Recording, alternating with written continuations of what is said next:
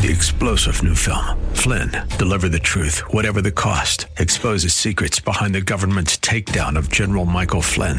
Flynn knew what the intel world had been up to. He ordered the first audit of the use of contractors. This set off alarm bells. He told the truth. He was the most dangerous person for Donald Trump to hire. They had to get rid of Flynn. Flynn, deliver the truth, whatever the cost. Available now. Watch it today. Go to salemnow.com. Salemnow.com. Thanks for listening to the Town Hall Review with Hugh Hewitt podcast, bringing to you the best voices on the stories and issues that matter. Helping make it all possible is the generous partnership with the Pepperdine Graduate School of Public Policy. Here's another piece I'll trust you enjoy. Joined this morning by Salena Zito. You may be saying to yourself, I just saw Salena on Fox, and in fact, you did just see Salena on Fox. Good morning, Salena. How are you? Good morning, Sunshine. How are you? I'm great. I especially liked your column this week because the title, The Kids Aren't All Right, is basically what I talk to everyone about. I don't think there's anything that people in America agree on more than that the schools ought to be open and the teachers' unions are villains. Yeah, you know, that's absolutely right. What uh, an important thing to understand is this crosses all socioeconomic backgrounds. It, it doesn't matter if you're a liberal or you're conservative, you're progressive, you're politically uh, agnostic. Um, this is affecting the children. And not only is it um, impacting them in the present, but it's also impacting them long term. These are the, some of these kids are going to compete with kids who didn't miss school. You know, they're going to be in the workforce 10 years from now. They will have been stunted in their development, not only academically, but also socially. Think about all the things we learn as a child in school, outside of the books. We learn about conflict. We learn about people that are different than us. We um, we learn about being part of a team. We learn about sitting on a bench. You know, there's sort of all these things that help develop us, and those things are gone too. Now, I like the way you wrote this because you focused on one student who is intensely competitive. Obviously, uh, she competes in school. She competes in the pool. She can't compete. And so, what the fetching Mrs. Hewitt and I were talking about today is we know kids like that because our oldest was that way. Yeah. If it wasn't a competition, she wasn't interested. But if it was a competition, she had to win. And so the question becomes what happens to kids like that? And your column suggests she went from A's to D's. Yeah, she did. And she takes naps and she's not interested in school. The things that she loved, that sense of purpose, um, is gone. And, and you think of it, it's the same impact that we have on seniors that are in nursing homes. That, that anticipation, knowing someone's going to come and see you, that's taken away. We're doing that to our children. And, So- and it's not healthy. It's not good. And we're seeing the impact of that in real time. And what's really interesting is this is the city of Pittsburgh school district that she's in. And all the other schools in Allegheny County, with the exception of two, 43 other school districts surrounding her school are open. But because of the teachers union, they're not open. Well, you know, I believe that every school district that is still closed, when they face the next elections, all their existing school board members will be thrown out. I think people are just Yeah. going to run against them for having the schools closed because everybody knows the science says open the schools.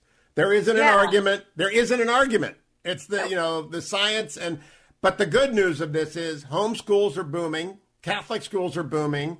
And and and little cooperatives are booming. It may be the death knell of teachers unions because their leadership is so stupid. And I mean stupid with a capital S.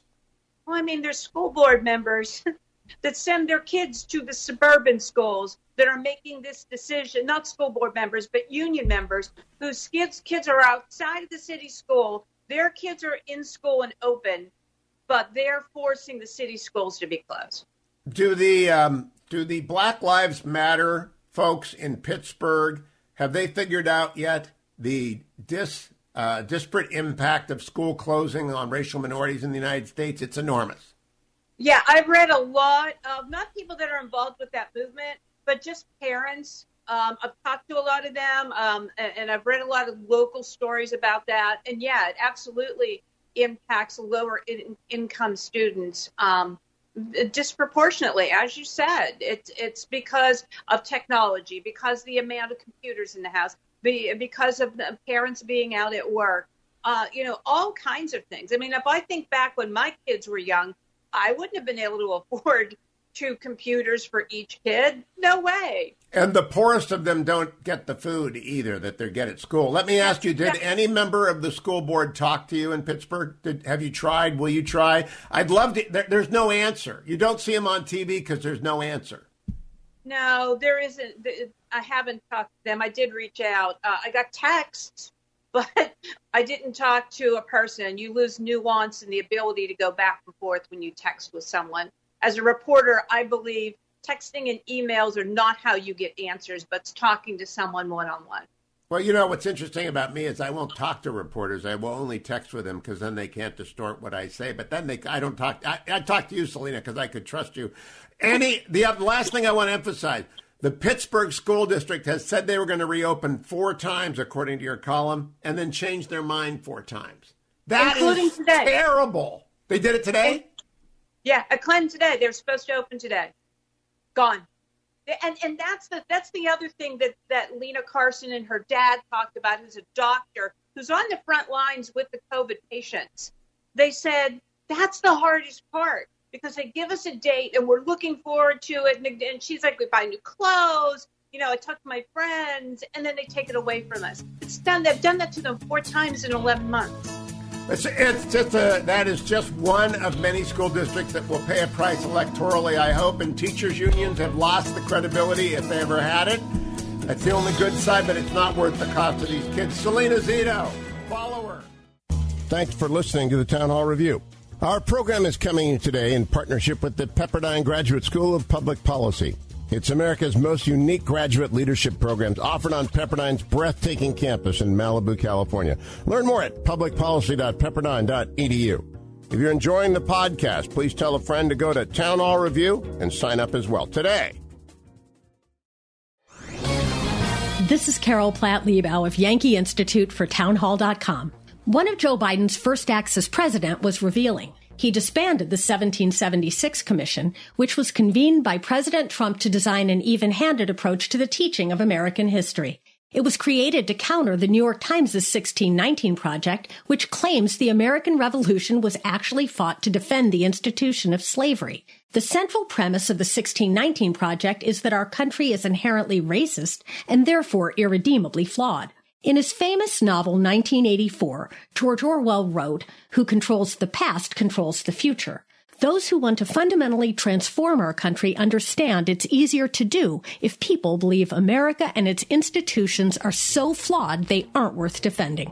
We know better, and it's our job to make sure our children learn the truth about our exceptional country and its founding principles. I'm Carol Platt Liebau.